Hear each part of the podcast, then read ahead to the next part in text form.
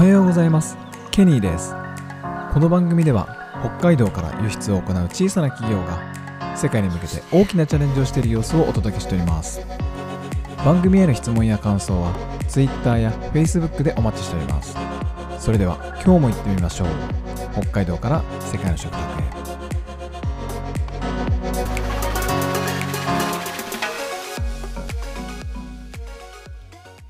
はい、えー月曜日になりました。皆さん週末いかがお過ごしでしたでしょうか、えー北海道は暑くもなくまあ暑いですけどね、えーまあジメジメしてなくカラカラッとした暑さで、えー非常に快適です。皆さん北海道になぜ来ないのでしょうか？なぜ来ないのか？もう住んだらいいのに北海道に。まあね拠点は自分の地元に構えて北海夏は北海道に、えー遊びに来るとかですね。えーリモリモートワークで、えー北海道から働くなんていうのもいいかもしれませんね。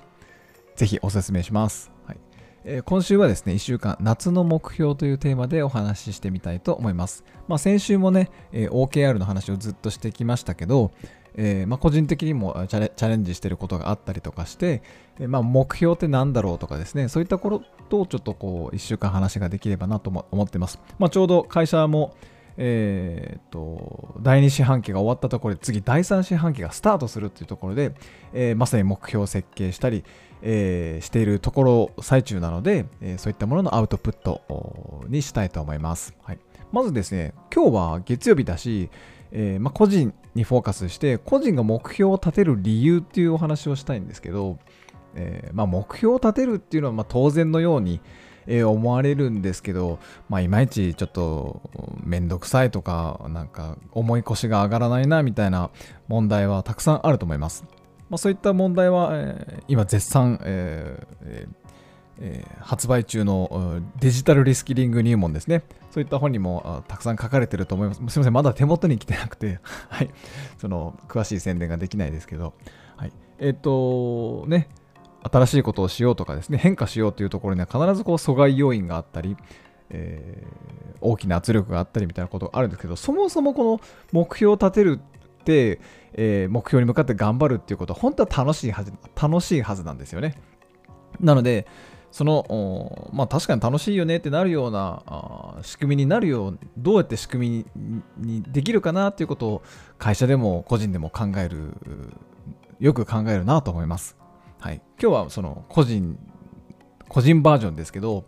えーまあ、理由っていくつかあると思うんですけど、ざっくり3つに分けると、あの効率よく生きていきたい、まあ、効率性を求めるっていうのが人生にやっぱあると思います。はいえーもう一つは健康でありたい、健全でありたいっていう、まあ、健全は違うな、健康でありたいっていうことですね。で3つ目が成長したいっていう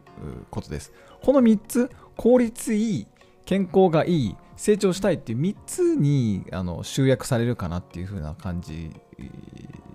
にしてみ、カテゴライズしてみました。まあ、あの仮仮ですけどね。で、その1個目の効率よく生きたいってどういうことなのかなんですけど、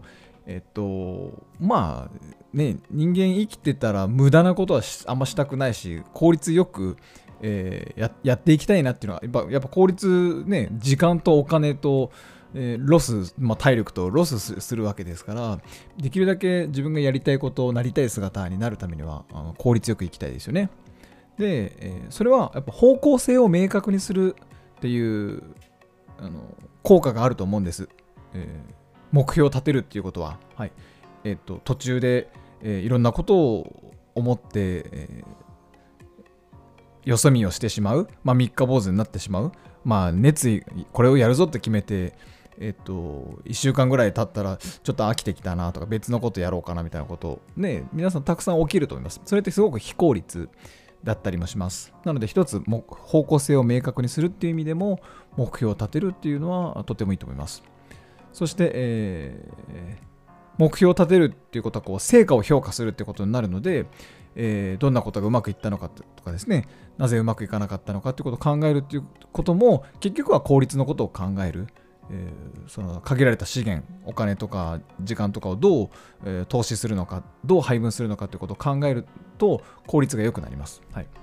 でその効率だけじゃなくて2番目に言いました健康でありたいっていうやつですね、えっとまあ、人生とか人間ってすごく不安定なものなので、え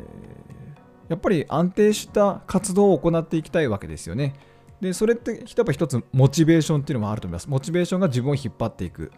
でその引っ張っていってもらってる時って人間って健康的だし、え、精神的にも安定してると思うんですよね。なので目標を立てることでモチベーションを保って、えー、充実感を感じながら生きていくっていうことは、えー、まあ、自分が健康であるっていうことですよね。これはその効率とかの問題とはちょちょっと違う面だと思います。はい、で最後に、えー、成長したいという項目を設けました、私的に。はいえーまあ、効率とか健康ではなく、自分が、えー、まあ、知的、ね、探求心を求めるとか、えー、もっと高いところに登りたいとかですね、困難な課題に打ち勝つ力を身につけたいとかっていうこう成長したいという欲求はあると思います。はい、なので、その欲求を満たすためにも目標を立てる、目標を設定するっていうのは、えー、すごく効果があるのかなと思います。はい、なので、